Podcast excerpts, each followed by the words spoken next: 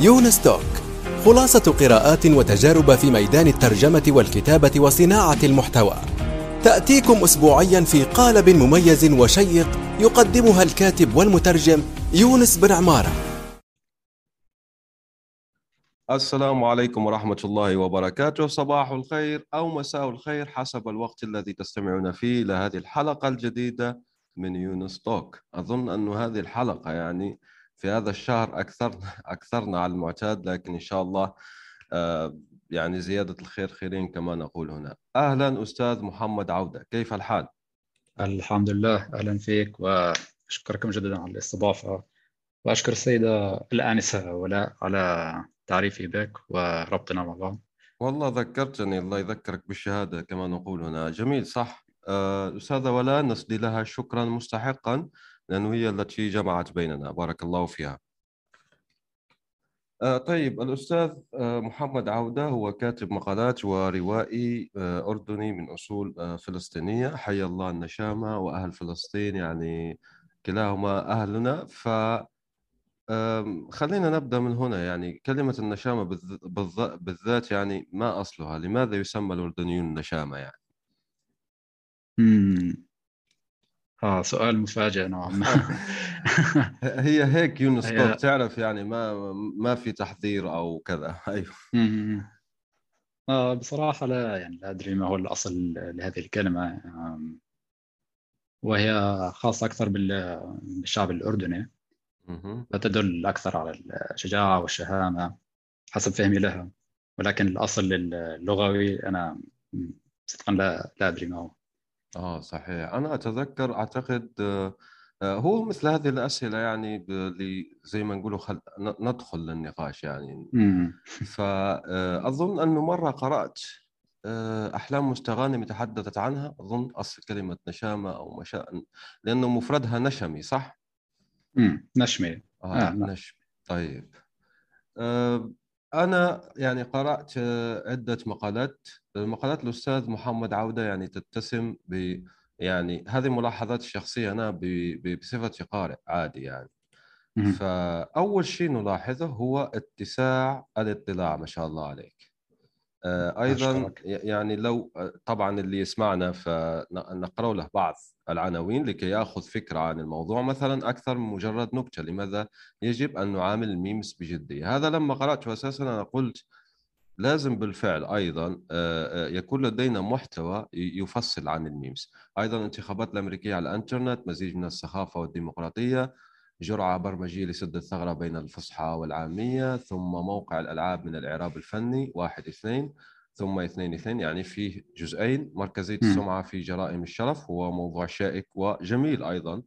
آه، الحركة اللاذية وهي أول مواجهة بين العامل والثورة الصناعية. أعتقد أولئك اللي يحطموا يعني الآلات لما آه، انبثقت أو اندلعت الثورة الصناعية. ودعوة لعيار الأحداثيات السياسية بين اليمين واليسار وجزءان عنده أيضا مقالات قصيرة مترجمة. يعني ما شاء الله في اتساع أفق. آه طيب خلينا ندخل هنا من الاتساع يعني سعه الاطلاع. آه سعه الاطلاع كيف يكتسبها؟ يعني الآن الشخص تعرف لما يشوفوا مثل هذه الأشياء ينبهر أول شيء ثم يريد أن يصبح يعني كيف يصبح الكاتب واسع الاطلاع؟ ليش أنت عندك اهتمامات يعني آه، بهذا الاتساع وهذا الأفق يعني؟ امم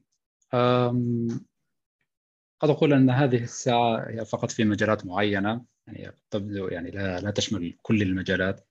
آه، تركيزي هو فلنقل الإنترنت نفسه. مثل ما قالت الميمز هي بسبب إني أمضي وقت كثير على الإنترنت وعلى أكثر من موقع.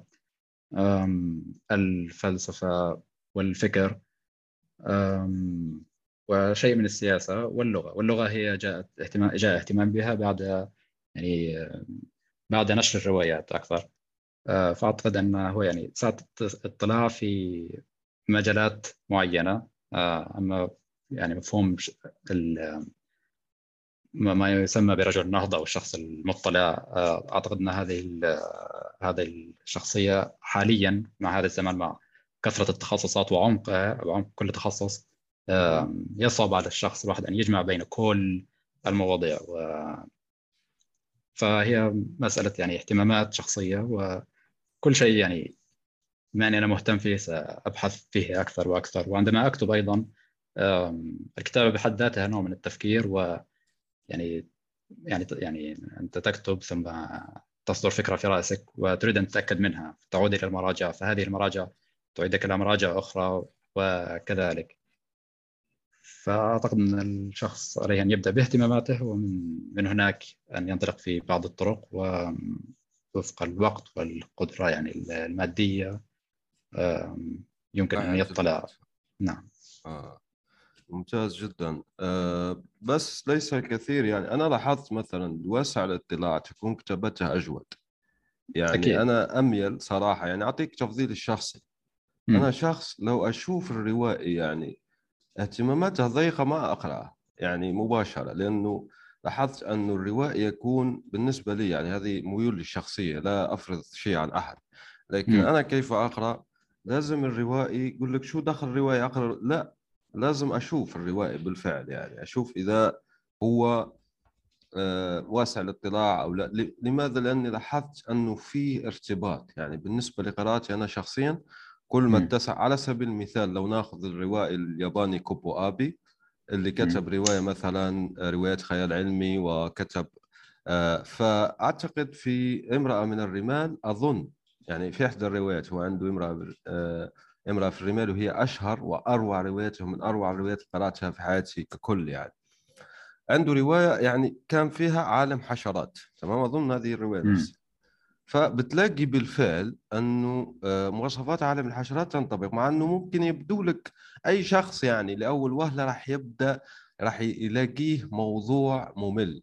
لكن أنا أشوف جزء من براعة الروائي هو تحويل الممل إلى ممتع. طيب من هنا ندخل لهذا المدخل؟ ما هي تجربتك في كتابة ونشر الروايات؟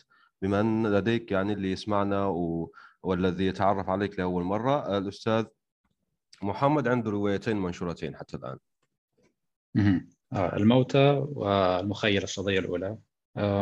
المخيلة الشظية الأولى هي آه، عبارة عن أربع روايات قصيرة. اسميها روايات قصيرة يعني بمعنى نوفيلا بالإنجليزي. هي ليست قصة قصيرة وليست تماما رواية مكتملة آه، من ناحية الحجم. على موضوع الرواية اللي ذكرتها مثلا في أحد الروايات الموجودة في المخيلة الشظية الأولى هي رواية اسمها جنون جاجا وهي كلمة اسكندنافية قديمة. أثناء عملي على هذه الروايات أردت أن أعتمد على الميثولوجيا من أكثر من حضارة. آه، في هذه الرواية كانت الميثولوجيا الإسكندنافية. وهو يعني كما قلت هو مثلا اهتمام بسيط ولكن أثناء الكتابة آه، بالطبع علي أن أبحث الدقه في بعض الأشياء التي سأستخدمها في الرواية ذاتها. اعتقد أنها من هنا تأتي الدقة والاطلاع آه، الذي هو واجب على الكاتب إذا أراد أن يعني ينتج شيء ذو قيمة يعني عليه ذي قيمة عليه أن يتبحر في الموضوع الذي سيكتب عليه يكتبه به. صحيح. آه آه في تفضل إذا عندك يعني مم. أي توسع آه هو فقط نعم. آه هذا مثال فقط يعني الميثولوجيا مثلا آه في رواية أخرى مثلا آه، صحراء الواقع في نفس الكتاب. آه تعتمد على الميثولوجيا الفرعونية. آه هناك مثلا إشارات واضحة وهناك إشارات رمزية. وأيضا يعني في سبيل ذلك علي ان أقرأ في هذا الموضوع. والجانب الآخر من تلك الرواية هي تتعامل أكثر مع البروباغندا والأخبار والاستخبارات. فايضا يعني هذا أيضا كان اهتمام شخصي ولكن قرأته أكثر ومن مثلا شخصيات استخباراتية معينة وذكرتها بالاسم وضعتها في الرواية مثل سيفتون ديلمر وكان في في بريطانيا في الحرب العالمية الثانية مسؤول استخبارات يعني. آه، فقرأت له بعض الكتب وقرأت عن طبيعة البروباغندا مثلا في الحرب العالمية وطبيعة البروباغندا آه، الإخبارية يعني في عصرنا. مبهر. يعني أعطيني تقريبا يعني لنوفيلا آه، آه، هذه اللي حكيت عنها. ممكن هي 40 صفحة. كم قرأت صفحة لاخراجها يعني؟ مثلا خلينا نشوف الميثولوجيا اللي مبنية على الميثولوجيا الإسكندنافية وتلك تبع الاستخبارات. أعطيني تقدير مش شرط رقم دقيق جدا يعني. هي الروايات تت... الروايات القصيرة التي نشرتها تتراوح بين 70 و تقريبا 130 صفحة ليس 40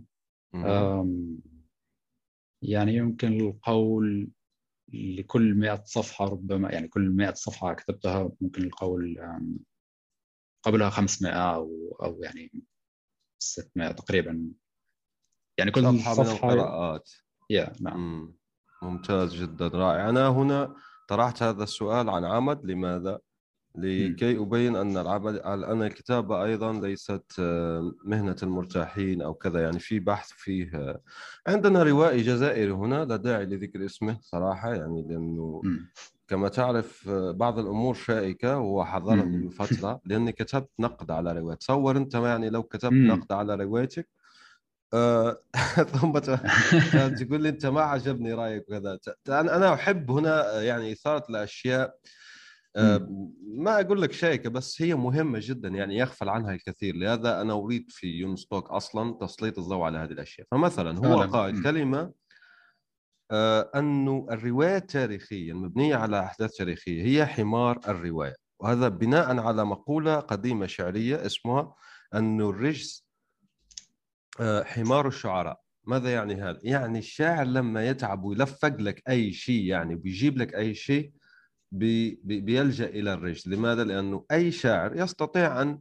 يخرج أرجوزة آه، فيها ألف يعني آه، بيت عادي تمام؟ يعني هنا المقصود لكي يفهم المتلقي أو السامع الكريم والسامعة الكريمة ما معنى حمار الشعر أو حمار الرواية؟ يعني أنه هو هذا بسيط جدا. لماذا؟ لأنه لكن أنا بعد أن يعني سمعت آه، جهودك في الموضوع ما رأيك أنت في الموضوع؟ أن مثلا الرواية التاريخية حمار الشعراء أو زي ما نقول يعني يلجأ إليها الكاتب لأنه آه، ممكن متعرض ل آه، آه، يعني نقص في المخيلة أو ما شابه وكذا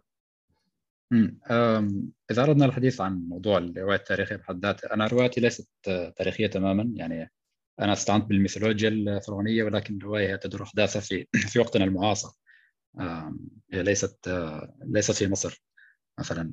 وروايه جينونجاجاب المبنية على الميثولوجيا الاسكندنافيه هي أيضا آه، فانتازية هي في عالم متخيل. يعني البشر فيه ليسوا تماما يعني بني آدمين عيونهم بيضاء وهم يعيشون على جبل من ثلج وقلوبهم متجمدة مثلا.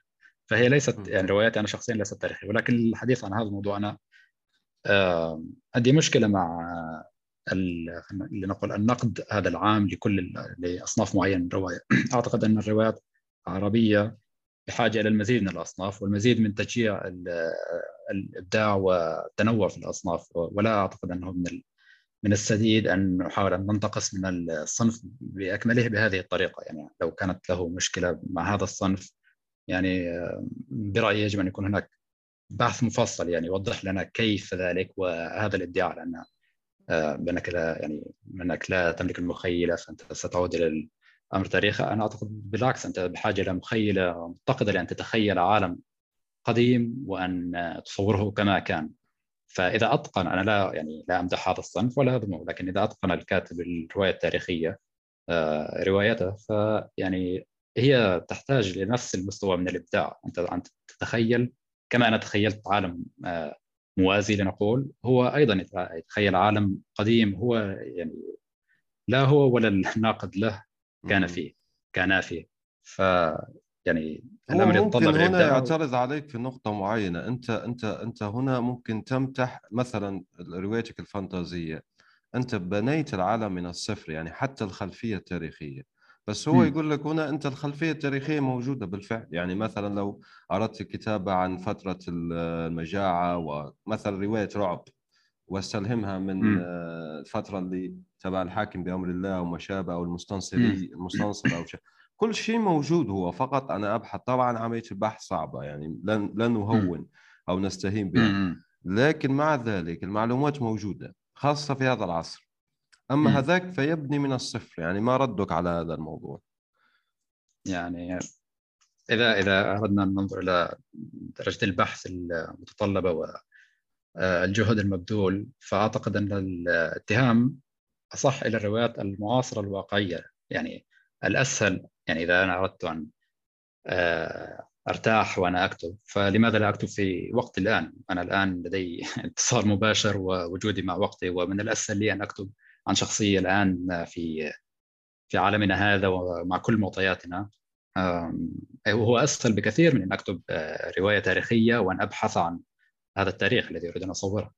فيعني أعتقد أن هذا الاتهام إذا أردنا أن نأخذه فهو اتهام أكثر للرواية المعاصرة الواقعية. فهمت يتطلب جهد أقل. آه يتطلب. يعني وحتى حتى من ناحية الجهد آه، يختلف الناس يعني طرق البحث الجهد الأمية التقليديه يعني في ناس تعرف ما تبحث في ناس ما تعرف تبحث وأيضا حتى اتقان اللغات الأخرى لأنه حتى م. لما نقول بالعربية أيضا المحتوى يلعب دور لأنه البحث مثلا باللغة الإنجليزية أنا أتصور يعني حتى دون أن أعرف أن الميثولوجيا غير موجودة كثيرا في اللغة العربية يعني الإسكندنافية راح تلاقي مراجع كلها بالإنجليزية لحد بعيد صح ولا لا؟ آه بصراحة يعني كلها كانت بالإنجليزية لم أجد مرجع حتى لما أبحث عن مرجع عربي مثلا خصوصا للميثولوجيا الإسكندنافية يعني وجدت كل المصادر بالإنجليزية. وال آه، في مثلا في رواية أخرى في إن شاء الله في الكتاب القادم آه، أعتمد على الفلسفة الطاوية أو الداوية الصينية. وهي أيضا يعني كنت أبحث الدرجه الأولى بالمصادر الإنجليزية. ويعني أحد الأسباب هو ليس يعني تفضيل شخصي إنما المحتوى هذا يعني غير متوفر على الإنترنت. يعني يصعب مثلا علي الوصول للمصادر العربية. هذه إن وجدت يعني أنا حتى سأفترض وجود مصادر عربية ممتازة في هذه المواضيع البعيدة. صح. ان وجدت كمان يصعب آه، أن أصل إليها. ويعني أنا محكوم بما بما بالأدوات التي أستخدمها للبحث. بالفعل. نلاحظ هنا أنه أه، هو هو الجميل أن الصين بدأت تنفتح على العالم يعني يمكن حتى إيجاد بعض الأصدقاء الصينيين كذا لأن الإشكالية في الرواية أو السردية الغربية للرواية أه، يعني أو الميثولوجيا الصينية فيها فيها لمسة يعني زي ما نقولوا ليست دقيقة تماما 100% تمام؟ هو أدق واحد يعني أنا لم أبحث الموضوع 100% طبعا تظل المراجع باللغة الأجنبية خاصة الإنجليزية أفضل. لكن مثلا آه ألان واتس أنا أسمع كثيرا. ألان واتس الوقت الحالي نعم. وهو يشرح البوذية بمختلف مدارسها وما شابه فهو دائما يقول السردية الغربية. هنا يعني آه، هو هو أتى كتتويج لأنه لو تشوف يعني انفتاح الغرب على الثقافة الصينية في السنوات الأولى كله يعني آه، في البدايات تبعهم يعني. كله كان آه، خاطئ للأسف يعني شرح خاطئ أمور خاطئ انبهار آه، يعني بأشياء. مش موجودة أساسا. ثم نوع من الاستشراق آه ممكن. عليك نور. بس ألان واتس أعتبره آه من أدق آه، الأشخاص يعني حتى لغويا لما يشرح الكلمات بالسنسكريتيه وما شابه يكون لديه يعني آه، ثقافة واسعة تتضح الثقافة الواسعة له تمام نحن نعم. آه إذا عندك آه. أي تعليق تفضل يعني لأنه السردية الغربية مهمة لأنه بعض الناس يصدق كل شيء من السردية الغربية وهذا شيء خاطئ أيضا بخصوص الان واتس نعم آه، أنا أيضا أستمر محاضراته وبعض المحاضرات فادتني أثناء الكتابة بخصوص موضوع الطاويه وأعتقد أن ما يميزه هو أنه نوعا ما يعيش الفلسفة التي آه، لنقل ذهب ليدرسها في الغرب. آه، وهذا يتضح في في محاضراته. أنا لا لا أدري مثلا أن هناك معلومات شخصية مثلا تناقض ذلك ولكن من محاضراته من طريقة طرحه يعني الطاويه هي فيها نوع من آه، لن أقول الاسترخاء ولكنه نوع من التسليم للكون ولظروف الحياة وليس التسليم الخانع وإنما نوع من التقبل. آه، يختلف عن تقبل الرواق يعني. لكنه تقبل واجد آه، ذلك في يعني كلمات ونبره الان واتس يعني الطريقة التي يشرح فيها الأمور. من ناحية لا فعل أيوه. لا فعل مثلا لما أنت تشرح الفلسفة الطاويه وتقول لا فعل بالفعل في ناس يعني بيقول لك اذا هذه استسلام خنوع بالضبط. كيف لا فعل؟ يعني كيف تستسلم الكون؟ هو ممكن تناغم أدق يعني. طبعا هو الطاو يعني أصلا حتى لما تقرأ الطاو وأعتقد آه، في واحد اسمه يعني اللي كتب المستطرف الصيني يعني عامل المستطرف الصيني هادي العلوي آه هادي العلوي اسمه. مم. أعتقد ترجم ما- تبع الطاو تمام؟ مم. الطاو فيه مثلا كلمة عشرة ألاف فهو يقول لك عشرة ألاف. هنا بالفعل لما الصيني يقول لك عشرة ألاف هو يقصد لا نهاية. يعني هو عشرة ألاف هنا رمز وليس رقم دقيق. يقول لك. عشرة ألاف شيء لا نهاية لا كذا. فهنا الشخص أيضا هنا ننبه أنه حتى لما تبدأ تتعرف على ثقافة أخرى حاول أن المعطيات ال- وهذا الخطأ اللي يشوف وقع فيه الناس. يعني مم. مثلا بيأتيك واحد يقول لك تصوف كله من الفلسفة اله- المجوسية من الفلسفات الأخرى وهو كأنه يظن أن الشعوب كالإسفنج يعني شو تعطيها تتقبل. لا. مم. هي هي تختلف. مثلا آه، أنا أشوف اختلاف في استلهامات طبعا لكن السوبرمان أو الأوبرمانش تبع نيتشه مختلف آه، عن الإنسان الكامل لعبد الكريم الجيلي مثلا والتصوف الإسلامي. لكن أنا أزعم مع إنه ما في يعني الان ادله مجمعه على الموضوع لكن أنا أزعم إنه أخذها من هنا. يعني هو فقط ال Übermensch هذا في الحقيقة إنسان كامل لكن للأسف لأنه عدسته هو آه، مضببة أو ومنحرفة أيضا يعني منحرفة من ناحية الانكسار. فأخذ مفهوم الإنسان الكامل في نظري وغيره إلى ال Übermensch وآثار هذه الفوضى الفكرية للأسف يعني أسميها وهي حقيقة يعني الفوضى الفكرية اللي أحدثها آه، في أوروبا. لكن أنا لن تخدعني يعني أنك يعني مباشرة بتقول لي آه أوبرمانش اذا سوبرمان. وترجمة أوبرمانش الإنجليزية الألمانية إلى سوبرمان فيها خلافات عميقة بين المترجمين. لكن أنا زي ما حكيت لك أزعم هنا من ناحية الزعم أنه مأخوذة من الإنسان ال- الكامل. آه، لسبب أو لآخر يعني ورجعت لنا على أساس أنه الانسان كامل وهو مختلف عن آه، الإنسان يعني الخارق ومختلف على الإنسان الكامل وما شابه اذا طيب. الزعم ان نيتشه أخذ فكرة الإنسان الكامل بالضبط خاصة. أنه أتى بعد جوتا وجوتا كان عنده يعني الديوان الغربي للش... آه، الديوان الشرقي للشاعر الغربي آه، وأيضا كانت وجد على يعني وجد أنه يعرف قليلا العربية وكتب بها وكذا ومطلع على الأمور العربية. ف فأنا أقول أنه الثقافة الألمانية الوقت تلك كانت تتشرب يعني وهذا بدون حاجة إلى دليل لأنه متوفر عليه أدلة كثيرة. فتشربت خاصة التصوف يعني تمام. فمن هناك جاء نيتشه وأخذ هذا الفكر. مشكلته أنه مضطرب نفسيا يعني حتى الناس هو يقول لك في آخر عمره فقط اختلط وكذا. أنا أشوف أنه الاضطراب عنده جذوره حتى من شبابه. مم. آه، فهو أخذ هذا المفهوم وطوعه لأن ما عنده اتساق هو أساسا. لما ندرسه مثلا أنت أنت ماذا تقول؟ الضعيف الضعيف ما يعيش والقوي يعيش. طيب ليش؟ ليش؟ يعني نروح نقضوا نحن على على الضعفاء ولا لا لم تفهمني. أنت هو إشكاليته هنا أنك راح دائما راح يظل يقول لك أنت ما فهم أنا مش حاجة بفهمك. إذا أنت كنت. ضد الإنسانية على فكرة. في ناس. يعني يخلطون بين الأمور.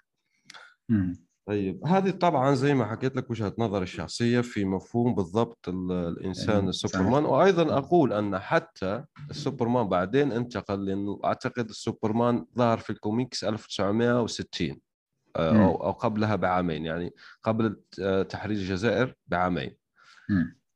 آه، السوبرمان نفسه هذا اللي أخرج ستان لي أعتقد عمله ستان لي آه، في استديوهات آه، مارفل أو ما شابه مم. هذا أيضا أعتبره اقتباس مباشر من نيتشه لكن بالشكل. الجميل لأنه هو أخذته النازية أوكي فماذا قالوا. الأمريكان في ذهنهم؟ خليني أنا آخذ وأخليه بطل رأس مالي وهكذا مم. فعلوا وانتشر للجميع الآن مم. أنا لا. يعني قد آه تفضل لا تفضل تفضل المفروض يعني أسمع آرائك. في الموضوع لا لا مهتم جدا برأيك وقد سمعت بعض الحلقات السابقة وكثير من الآراء التي أعجبتني وبعض الآراء التي آه، ربما في المستقبل ممكن نتناقش فيها أكثر بخصوص موضوع ال- Übermensch أو ال- السوبرمان أنا لا أدري ال Übermensch حسب فهمي المتواضع له يعني مختلف عن مفهوم سوبرمان الشخصية القوية هذه اللي جاءت من كوكب آخر. الأوبرمنش نوعا ما آه، يعني يصعد على أكتاف الضعفاء يعني آه، المجموعة بأكملها تتمخض وتخرج هذا الأوبرمنش آه، سوبرمان جاء من الفضاء. ويعني ليس بشريا أصلا. ف لكن يعني واضح الرابط يعني من الممكن أن يكون استشهد به أو هذا هو الإلهام لستانلي. آه، أم بخصوص مسألة هل نيتشه أخذ الرجل الكامل أنا بصراحة لم آه، لم أطلع على آه، أظن نسيت اسم الكاتب اللي ذكرته يعني لا هذه الفكرة جديدة علي فلا أستطيع أبت فيها ولكن أريد أن أربطها بالموضوع اللي ذكرته سابقا عن السرديات. فلكل ثقافة ولكل جماعة بشرية هناك سرديات وهناك أسس فكرية. بعض الأسس الفكرية يعني هم يعني واعون بها وهناك أسس يعني مدفونة. هي كالجذور. نحن حتى لا نعي بها حتى يأتي بعض الفلاسفة والمفكرين أو حتى ممكن الفنانين الذين يشيرون إليها. آه، بعض الجذور فاسدة يمكن يجب أن تقتل أو بعض الجذور يعني حسنا آه، على أي حال ف آه، أعتقد إن الأفضل كمان أيضا أن عندما نحاول أن نقول نضع بعض المفكرين الغربيين في الميزان يجب أن نضعهم في سياقهم هم. يعني نيتشه الوقت الذي جاء فيه وما الجلبة التي أثارها فكريا. وهو يعني مثير للجدل فلسفيا ولكنه برأيي هو على اضطرابه. هو فقط دق ناقوس خطر لموت الروح في الحضارة الغربية. يعني هو يعني كما تكلم الزرادشت تحت كتبه؟ آه، فكرة النبي الذي يذهب ويقول الناس يعني مقولته الشهيره واعتقد إنه هو يعني مهمته كانت فقط أن ينبه الناس ل آه، قدوم العدمية وفي المستقبل. وهذا الأمر حصل فعلا. ولا أظن يعني أظن أن نيتشه هو كان نوعا ما بوق أكثر من كونه ممهد حقيقي لهذه العدمية. أعتقد هذه العدمية مرتبطة أفول المسيحية والثورة الصناعية وأنظمة الاقتصاد التي كانت تتصارع في بدأت في تلك بذورها في تلك الأيام وتصارعت في في القرن الماضي. فهو على اضطرابه هو أقرب إلى الشخص يعني وقف وصرخ صرخته ثم فقد عقله. يعني أحدث زي ما يقولوا حراك فكري في أوروبا اللي أعتقد حتى في نفس الفترة وبعدها قليل آه، واحد كتب انحطاط الحضارة الغربية أنهيار أو سقوط بس للآن ما سقطت يعني. أنا أشوف أن المفكر أيضا لازم لازم يكون يعني آه، يقدم حلول. تفضل. أنا يعني خصوصا بموضوع الانحطاط الحضارة الغربية و... آه، طبعا كل الحضارات هناك يعني دورة حياة للحضارات كما هي لكل المخلوقات. آه، وتراها يعني تاريخيا. آه، هناك تشابهات وهناك اختلافات حسب الظروف المادية آه، ولنقل القدر. ولكني أنا شخصيا أحذر وأحذر من أن نبالغ في ترقب السقوط للدول الغربية كأنه يعني أمر على فقط قريب جدا بعد خمس دقائق بعد عندما نرى أي نوع من النقص عندهم نقول آه سوف يسقطون الآن ما إلى ذلك. آه. أعتقد علينا يعني ندرك آه، اولا نعطيهم حقهم في بأنهم بعض الإنجازات وبنفس الوقت علينا أن نلومهم وأن آه، والا يعني تنصف آه تكون منصف يعني بالضبط تكون هو يعني. هو واحد من الناس لم يكن منصف على فكرة يعني أنت لما تقرأ كتبه الشخص العادي لما يقرأ كتبه لن يتم راح يشعر بغضب بالنسبة للمجتمع يعني وراح يشعر بغ... يعني هو مثلا أعطي لك شيء. كان يكره م. المطبخ الألماني ويسبه سب لعين يعني م. مطبخ سيء طيب شو دخل المطبخ في الموضوع؟ لا ممكن شخص يقول لي لا هذا أنت أنت ما عجبك العجب ولا الصيام في رجب مع ذلك لم تقدم حلول. شو الحلول؟ أنك تكون قوي ونقضي على... أنت نفسك مش قوي. لا قوي لا ماديا لا قوي لا جسديا. ومش فاهم يعني آه هذا الموضوع ف بي بي أنا أشوف أحدث جلبة الجلبة هذه ممتازة بالفعل لكن أصوات أخرى كانت أجدر أن تسمع آه، أصوات كبيرة يعني ومثل جوتا وكذا ومن المفروض أنه أصلا لما نحكي عن ألمانيا في نظري أنا الشخصي نسمع عن جوتا وكانت أفضل من. أنه نسمع عن نيتشه أساسا يعني تم المفروض. ولا عندهم مثلا فيلسوف فيختا فيختا وين. فين فيختا مش موجود أساسا يعني هو طبعا مترجم دولة العربيه وكذا موجود في المراجع لكن مش من- منتشر زي آه، لكن لم فيختا- ينشهر. آه مم. فيختا عنده فكر عظيم جدا يعني ممتاز في في خاصة من ناحية المنطق الرياضي وما شابه فهو جيد تمام. آه، هذه طبعا آراء شخصية ويعني نثير حوار حول الموضوع نتبادل. فيه آه، طيب لنرجع إلى الكتابة يعني كيف بدأت الكتابة؟ ما هي طقوسك؟ وكل شيء عن الكتابة.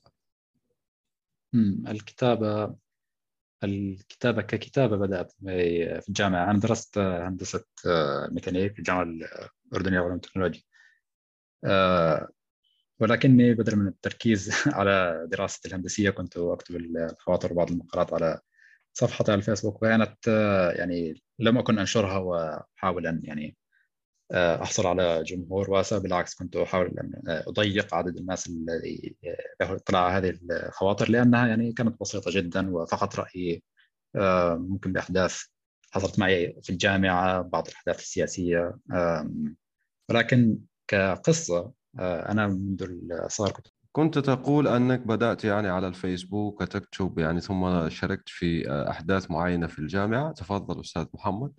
آه كنت آه كنت أكتب عن الأحداث يعني لم أشارك بشكل مباشر ولكن كنت أكتب عن الأحداث. يعني أنا في الجامعة كنت وقت تقريبا آه آه الربيع العربي ما يسمى الربيع العربي.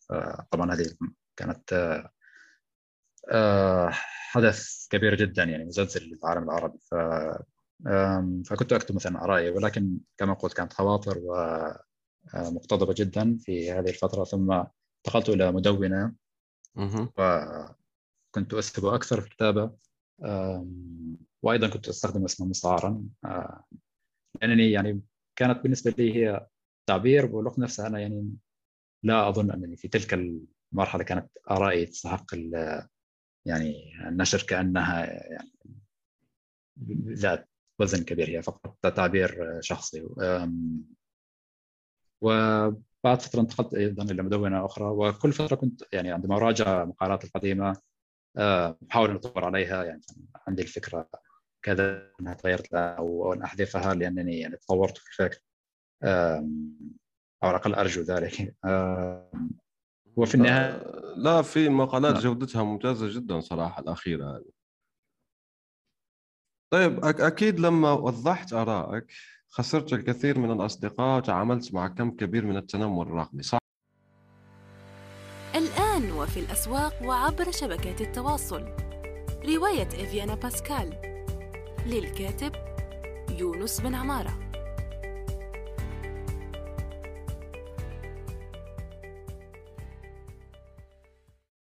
آه، سألتني عن إن تلقيت تنمرا بسبب الكتابات وما إلى ذلك آه. عندما كنت أكتب على المدونة آه، كنت أسب قليلا أو كثيرا في ال- في الكتابة فلم يكن هناك الكثير من القراء الذين آه، يختلفون لا نقول جذريا معي لأن أنا أقول تدوينة ولكنها بالفعل ممكن أربع خمس صفحات يعني تكون ما أسميها تدوينة آه. فالمختلفين في بعض المواضيع لا أظن أنهم يطيقون قراءة هذه المقالة بأكملها وكنت أحاول أحاول دائما حتى الآن يعني أن أطرح الفكرة وأن أحاول أن أجعلها الحجج أن تكون رصينة يعني أن لا أقدم فقط آراء وأحاول أن أكون أو أن أؤجج أحاول أن أطرح فكر آه، منطقي ولذلك سيكون يجب على الرد أن يكون أيضا منطقي و لكن ماذا عن الشبكات الاجتماعية يعني؟ آه على الشبكات بحد ذاتها عندما قبل هذا الحساب أنا على- مثلا على تويتر منذ ال 2011 تقريبا آم، ولكني كنت أبدل الحسابات كل فترة أسأل من الموقع ولكني مدمن ثم أعود عليه بحساب آخر هذا الحساب الحالي هو الوحيد الذي آه، وضعت صورتي فيه واسمي الكامل ويعني كأنه حساب آه، رسمي إلى حد ما ولكني لا أخذ المواقع التواصل الاجتماعي على كثير من الجدية من ناحية الطريقة التي أكتب فيها. ولكن عندما أريد أن أتحدث عن موضوع جدي أحاول أن أطرح حججا رصينة ف ان لم يكن الشخص قادرا على الرد عليها فلا يستطيع يعني الرد المباشر. يعني أنا ألاحظ بعض الأحيان إني أكتب شيء ثم أرى تغريدة تعرف سب تويت عندما يكتب شخص مثلا آه، تغريدة لذمك لكن دون أن يذكرك مباشرة. آه، فكنت ألمح بعض التغريدات كهذه ولكن بشكل مباشر أن يرد أحدهم علي. لم تحصل بالطريقة السلبية. هناك في العديد من المرات كان المتابعين مثلا يحاولون مناقشتي في أي موضوع وأنا أحاول تفهم وجهة نظرهم. يعني لا لا, لا أعرض رأيي بشكل كأنني سلطة وأخذ هذا رأيي. فإذا رد علي أي شخص أحاول أن أتفهم وجهة نظره وأن أيضا أقوم بصقل رأيي وفقا للردود يعني أنا أعتقد أن الفكر بحد ذاته يعني هنا يعني بحاجة إلى صقل. يعني الأفكار التي تكون تضاد مع أفكارك تضاد مع أفكارك يجب أن تصقل أفكارك. يعني الفكرة بعد أن تتلقى النقد سيتم تجذيبها لتصبح فكرة أحسن. وما إلى ذلك؟ آه، وفي الوقت نفسه أيضا أنا أيضا أتعمد آه، نوع خصوصا على تويتر نوع من التشفير في طرح الآراء كي أتفادى هذه المشاكل لأنني قد دخلت في في الكثير من الجدالات على حسابات السابقة ووجدت انها الجدالات عندما تكون مبنية على الدم والقدح وخصوصا في يعني للأسف مع الحسابات العربية يعني أنا كنت أتابع مثلا حسابات أجنبية وعربية واتشاجر مع مع الطرفين. ولكن الطرفين أيوه. آه ولكن ألاحظ أن مثلا الحسابات الاجنبيه مع يعني مع المساوئ التي تأتي مع من دم و لأنهم مثلا يميلون إلى وضع مثلا مصادر عندما عندما يقول رايه آه، يضع مصدرا آه، ثقافة مفقودة لدى العرب بشكل عام. نعم عند العرب هناك نوع من محاولة الإهانة المباشرة وتضييع نقطة النقاش. يعني هي فقط يحاول أن يجعلك تزل في كلمة أو ليلصق بك اتهاما معينا. فأنت كذا وفقط يعني تكون هذه مهمته أن يلصق اتهاما أو أن أن تكون هناك إهانة شخصية بهدف الإقصاء أكثر من هدف الوصول إلى الفكرة. وهذه النقطة يعني في في مقاله جرائم الشرف هي جزء من مقاله مطولة تعالج شيء شيء أسميه مركزية السمعة في الثقافة العربية. ف فأعتقد هذا هذه المركزية يعني اهتمامنا بسمعتنا آه، يؤثر أيضا على طريقة طرحنا الأفكار وطريقة تلقينا للنقد وما إلى ذلك. وأنا لا يعني لا استثني نفسي ولكن أعتقد انه بعد أن نعي بذلك يجب أن نحسن من طريقة نظرنا للأفكار وطريقه نقدنا و يعني علينا أن نعي بنواقصنا وشوائبنا. ولكن مركزية السمعة بحد ذاتها هي تمنع ذلك لأننا لا نريد ذلك لا نريد أن ننقد أنفسنا ذاتيا. فأنا عندما أكتب أحاول أن أفكر بالردود وأن أرد على الردود قبل أن يعني أتلقاها أصلا. ف... ولذلك هذه أيضا تسبب مشكلة ثانية ثانوية. أنا أطيل كثيرا في المقالات ف لهذا السبب لا أنشر كثيرا على هذه المواقع. هذه المواقع في العادة تحكمني بعدد معين من الكلمات. مثلا لذلك هناك مقالتين الألعاب الرقمية ومقالة التصابي التصنيفي أظن أن لم اضعها في القائمة. آه، هي مكونة من يعني كتبت جزئين. لأنني أطيل جدا. ولكن هناك غاية من هذه الإطالة هي أنني أحاول أن أن أحيط الفكرة بمجموعة حجج حتى لا تأتي الردود نقول الابتدائية أو المستوى المتدني يعني أنا أتطلع وأتمنى ان تأتي ردود فعلا تجبرني على إعادة النظر أو إعادة كتابة الأفكار أو تركها كليا يعني إن كانت باطله يعني. ولكن في في الكثير من الأحيان تأتي الردود إما أن تكون عامية يعني مثلا آه، لا أنا عامية اللغة يعني عامه جدا يعني. كان الشخص فقط يعني ينسخ ويلصق آه، نقدا هيك عاما جدا. ان أنت مثلا تتحدث مثلا بشكل عام مثلا لا تتحرى الطاقم شيء مثلا زي هيك مثل هذا. أنا سأخلط بين الفصل والعميل آه. القاء الكلام على عوينه والتعميمات يعني. آه ف يعني النقد عام جدا في بعض الأحيان غير مفيد أصلا. فانا أتمنى أن أحصل على نقد فعلا يكون في صميم الرأي الذي أطرحه كي آه، أراجع نفسي. جميل جدا. هذا يصير آه، النقاش العلمي الذي يأتي بالجديد ويطور الوضع.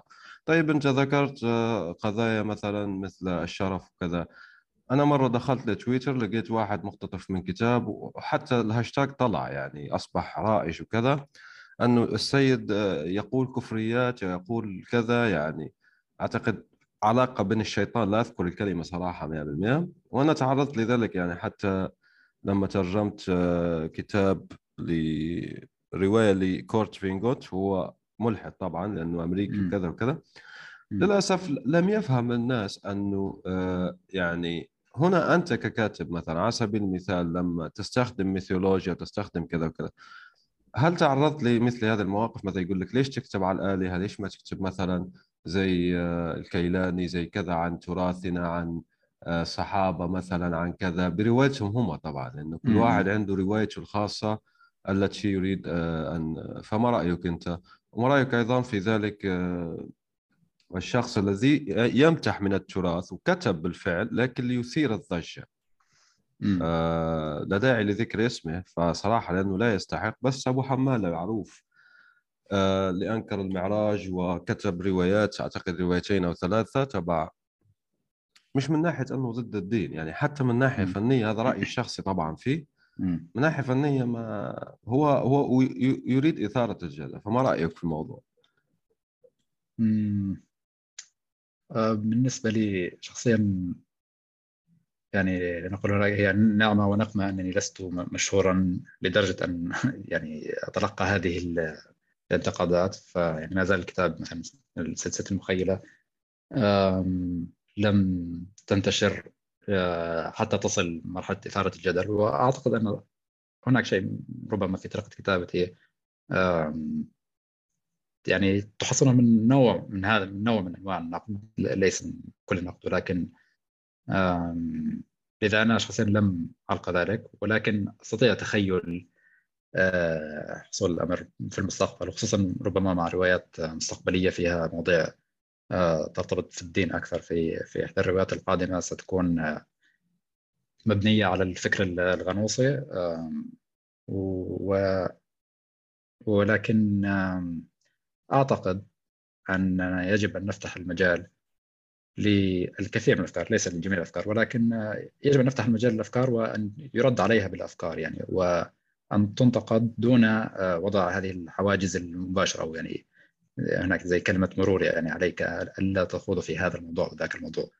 آه، فلندى الناس يتحدثون و... ويعني الباطل سيرد عليه. يعني الحق لن لا يضره آه، أن يحاول الباطل آه، نشر رأيه لأنه يستطيع الرد عليه. لا أظن أن إذا كنت مؤمنا مؤمنا بحقية قضية معينة أو الحق من ناحية معينة أنت تستفيد من آه، إبطال الباطل لنقول يعني الرد على الباطل. أما إذا أردت أن تكبته وتكبحه فهو لن يتوقف ستبقى في نفوس الناس وربما بعد ستنمو إلى شيء سيء أكثر. يعني لنقل أن هناك كاتب لديه أفكار نوعا ما ليست لنقل أرثوذكسية يعني ليست مألوفة ولكنها يعني مبتعدة قليلا. أما إذا هاجمناه واقصيناه فهو سيتطرف أكثر وسيذهب إلى يعني سيصبح الموضوع في نوع من المناكفة أو ممكن الوقاحة بأنه يعني ينقلب إلى ثقافة أخرى ويهاجم مثلا ثقافته بشكل واضح. فيجب على الثقافة أن تستوعب أبنائها آه، وأن نرد على بعضنا بالأفكار وبالكلمات ولا نضع هذه الحواجز بشكل مباشر. طيب لدي سؤال. أنا قرأت رسالة الغفران وهي كما تعرف للمعري وتجري أحداثها في آه، الجنة. لماذا ليست لدينا روايات؟ يعني هل هذا الموضوع شائك جدا يعني؟ أنا أحتار يعني. مع أنه هي الجنة ك إذا أخذناها كمكان للمخيلة الافتراضية في قدرات كبيرة جدا لكل الروائيين. لماذا ليست لدينا يعني آه، آه، العديد من الروايات في هذا المنحى بالضبط؟ مثل رسالة الغفران للمعري. آه، أحد الأسباب أتوقع هو ما ما ذكرته قبل قليل إنه إثارة عندما تكتب في هذه المواضيع إثارة الجدل وايد قد يتم تكفيرك وما إلى ذلك. فهذا قد يمنع أعتقد كثير من الكتاب من الخوض فيها.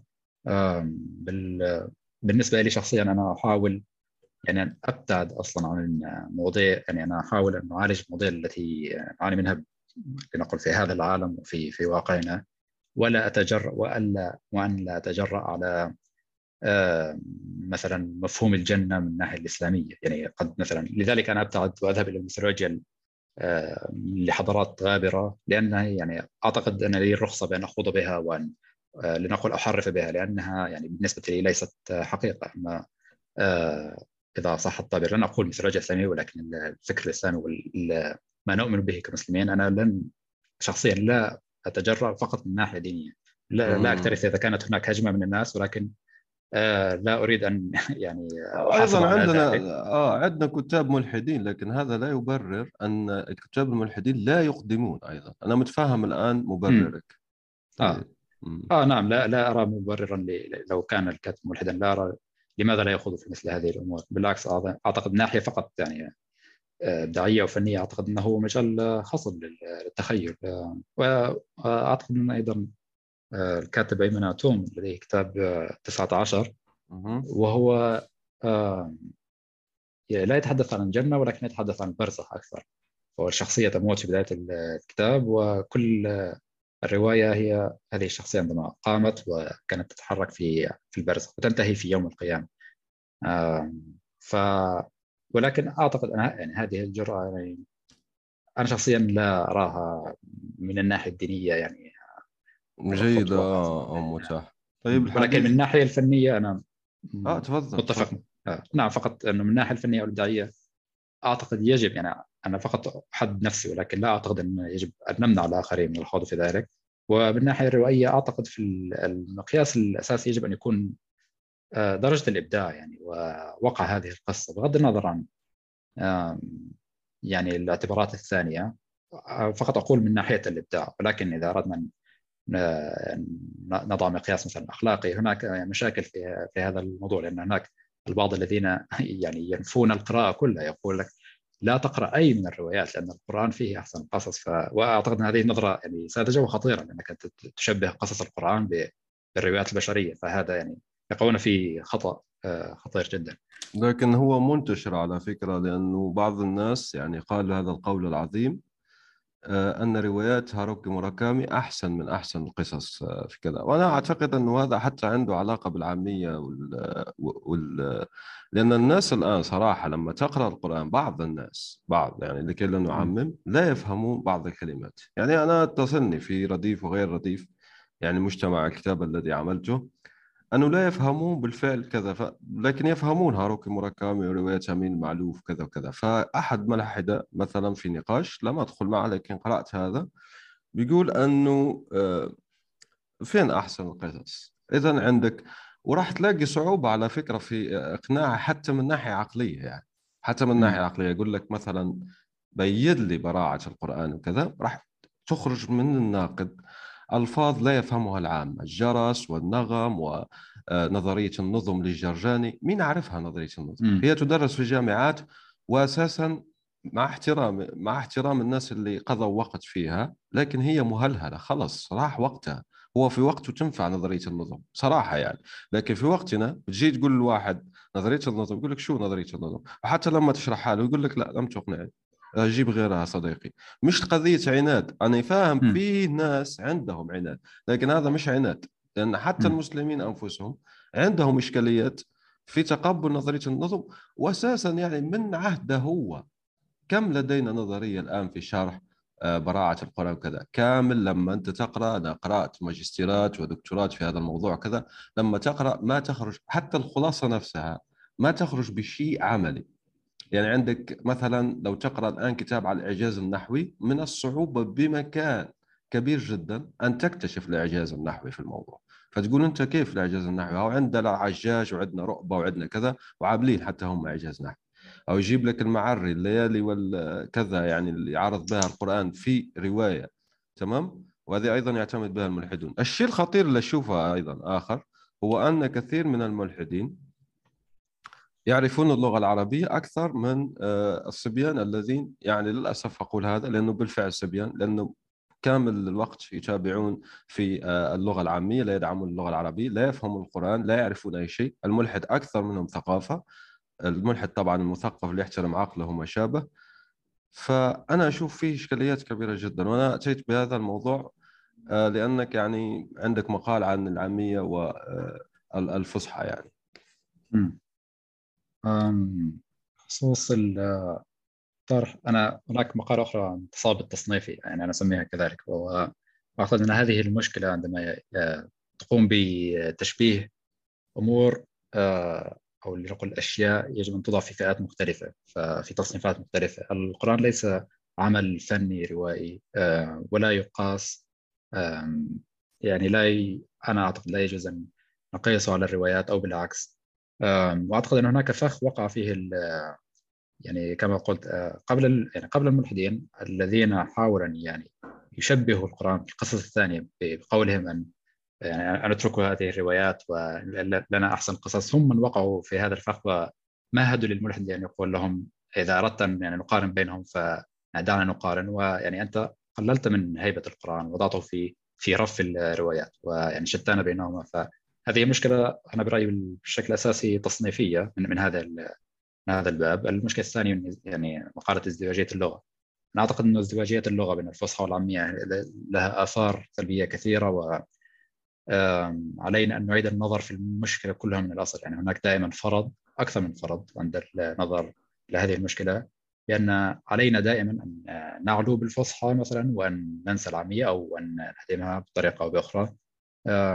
أنا يعني أختلف مع هذه النقطة. أنا أظن أننا بشكل عام وبالحياة اليومية نتحدث بالعامية وهي هي لغتنا بقدر ما هي الفصحى يعني. آه، هي ليست لهجة محلية ويجب علينا أن يعني نتناساها و اللغويون والكتاب يحاولون فعل ذلك. أنا أعتقد أن هذا يعود إلى نوع من البرستيج المرتبط بإتقان الفصحى والكتابة بها. فهم يحاولون الحفاظ على هذه المكانة. آه، ويعني هم المختصون مقابل العوام لأنك إذا آه، تحكمت بهذه اللغة. فأنت تستطيع أن تنشر آراءك وأن تمنع آراء تصد آراء مختلفة إن جاءت بالعامية. وفي هذا يعني بسبب هذه النخبوية ستسمح يعني ستسمح الفرصة للملحدين المثقفين بأن يردوا. يعني يجب أن تكون هذا ما هو حاصل لأنه لا نحكي عن مشكلة هامشية، بعض الناس يتصور أنها هامشية، صدقني ليست هامشية، كل عام م. يزيد. يعني حتى الأزهر عامل دراسه أصلا ولاقي عددهم يزيد. وأنا شايفهم في كورة وفي فيسبوك وفي تويتر منتشرين وكذا. طيب الحديث معك ممتع لكن وصلنا للختام. دعنا نختم. إن شاء الله يا رب نعمل جلسات أخرى إن شاء الله. لكن مرتبطين بالوقت. فاختم لنا بنصائحك للكاتب الشاب العربي. والكاتب الشاب العربي. طبعا أنا دائما أحب ان نكون نعم مساواه آه. آه. فقط تسمح لي بتعقيب سريع على موضوع الإلحاد وانتشاره أكيد تفضل. أعتقد نوع من إذا كانت ظاهره منتشرة وتنتشر أكثر. آه، أفضل أن يكون هناك نقاش ومحاولات لاستيعابهم أكثر من لنقل القضاء على هذه الظاهرة ويجب أن نفهمها فعلا لماذا حصلت لماذا في هذا العصر وما هي الدوافع النفسية لهم و يعني أنا أرى كثير مثل رجال الدين الذين يحاولون منع الاتحاد من الانتشار ولكنهم في الوقت نفسه قاسيون جدا على المسلمين. فهو يريد الملحد أن يعود إلى الاسلام ولكن لا لا يوضح للمسلم كيف سيعيش حياته في هذا العالم الرأسمالي الصناعي التي تعيش فيه الدول الإسلامية في ظروف آه، مخالفة للشرع فهو يعني فقط يريد أن يعيد الناس الإسلام لكنه لا يفكر ما هي الخطوة التالية. يريد أن يعيد الملحدين الإسلام لكن لا يقول لهم يعني أعتقد أن هناك رجال دين مثلا كرههم لطوائف أخرى من الإسلام أكثر من كرههم للملحدين. فلو آه، يعني قاموا بالضبط. بيخرجهم مش كره فقط على فكرة يعني. لو كان م. كره بسيط هو يخرج بألفاظ صريحة. يعني أنا سمعتها بدون داعي لذكر الطوائف صراحة يعني. لكن آه أنا حتى لما استضفت شخص هنا من طائفة أخرى وبدأت ب آه، يعني حديث في جاني واحد يعني قال لي أنت ليش هو قال لي الكتاب أصلا تبعهم هذاك ما عنده ولا سند. قلت له عنده سند عندهم هم طبعا هو مش يخ... مش يخترع في, في, في الأشياء. قلت له أنا على عمد على عمد جبت ذلك الحديث. لماذا؟ لأنه نحب الشمولية نحب يعني إصلاح ذات البين وكذا. الله يصلحنا يعني شو أقول لك؟ طبعا إن شاء الله آه. ف يعني الأولوية يجب أن تكون أن ننقد ذاتنا وأن نتحسن وأن نترقى ومن ثم أعتقد أن الالحاد بحد ذاته يعني هو فقط أثر جانبي لتردي الأوضاع الداخلية فإذا إحنا قمنا بنقد ذاتي صريح وفيه يعني نضع مخافه الله يعني إصبع عيوننا هذه الموجة يعني ستخ... تقل آه تقل نعم. لأنه بالفعل آه، كثير من الملحدين أسبابهم اجتماعية ونفسية وكذا طبعا في نعم. أسباب نعم. عقليه نادرة آه جدا لكن في خلينا هنا تتزامن ولكن نعم آه. لن نطيل زي أنت زي أنت ما حكيت يعني نحتاج دراسات أكثر هي للأسف قليلة جدا على فكرة يعني حتى الدراسة التشدد ما أنا في الأزهر في مدونتي ما وجدتها بي دي إف لأني أخذتها من آه، حديث الإمام علي الجمعه في اليوتيوب طبعا هي موجودة بالفعل وطلبته من واحد من جماعة الأزهر لكن للأسف لم تخرج. يعني حتى ال PDF حتى الوصول إلى المعلومات أصبح صعب. بالنسبة فقط للعامية خليني أبدي بعض آه، رأيي يعني في ثلاثة دقائق أو أقل. آه، أنا أشوف آه، لو تشوف الآن فيه واحد مثلا سعيد عقل أطلق العامية اللبنانية المكتوبة بالحرف اللاتيني. فالآن خرجت ترجمة لكتاب بالعامية اللبنانية حديثة يعني أعتقد 2022 أو واحد أواخر 21 تمام م. أنا لما لاحظت الناس اللي يحكوا ترجم طالب نيكولاس طالب سليم وهو اسم له آه. ثقل في آه ترجموه للعامية بالحرف. العامية اللبنانية بالحرف اللاتيني المعروفه اللي بدا بدأها سعيد عقل هذه الحركة أعتقد اللي قبله قليل لا أنت الآن لما بتشوف الجماعة اللي ايدوا هذه الفكرة تشوف بروفايلاتهم تعمل تحليل بسيط وكذا وكذا كره شديد لشعب جوارهم لا داعي لذكر الاسم. أنا لا أحب إثارة النعرات صراحة. لا مفهوم. نفس آه. نفس الشيء أنت بتشوف المعري ترجم سياسات الغفران للعامية العامية. المصرية. هنا مم. لازم نذكر العامية المصرية لأنه للأسف ترجموا الغريب للمصري ترجم يسموها لغة مصرية. اذا رأيي الشخصي باختصار هنا أن هذه الحركات متابعة لجهد المستشرقين جزء ما نقول المجتمع أنا شخصيا أقدر كثير من المستشرقين وأعطيهم حقهم 100% جزء من المستشرقين اللي عملوا ذلك في بداية آه، الحقبة الاستعمارية أكملوا هم عملهم وهي نابعة من الشوفينية لا غير والدليل على ذلك تحليل من يدعون إليها فقط. م. أنا لبناني أنت مصري أنت جزائري أنت موريتاني ونقطة أرجع للسطر.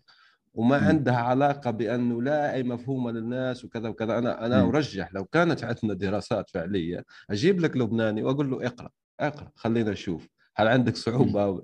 أم بس ما عندنا دراسات يمكن نثبت ذلك. لذلك إذا عندك يعني تعقيب على هذا تفضل ونختم بالنصائح للكتاب.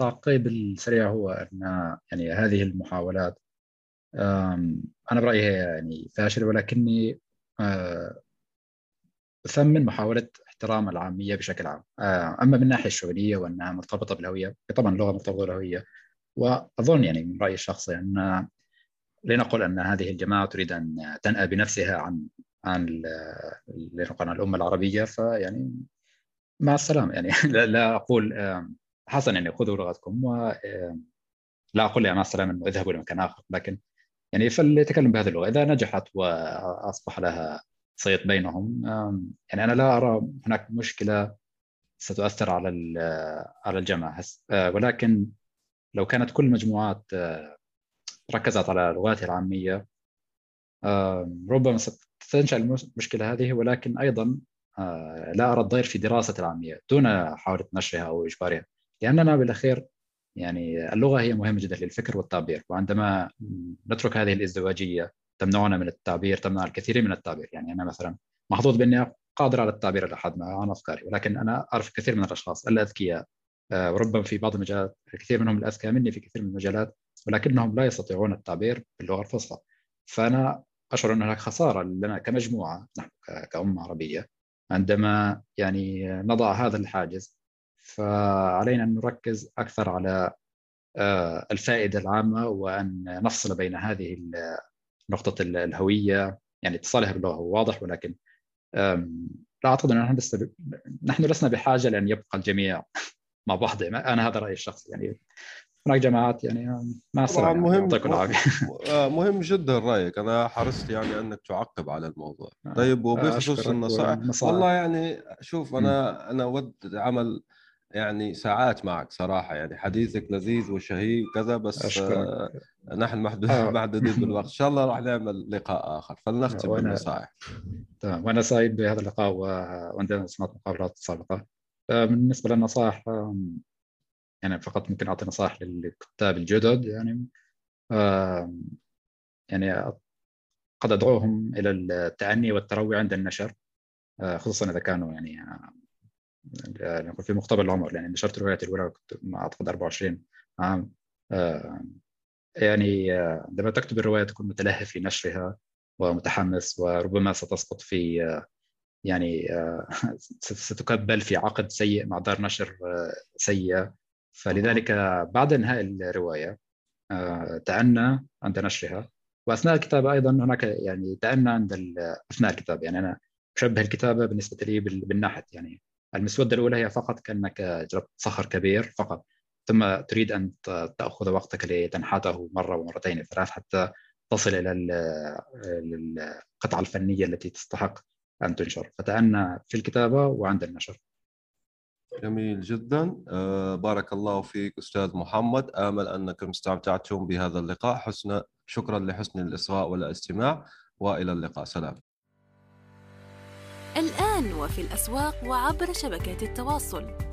رواية إفيانا باسكال. للكاتب يونس بن عمارة.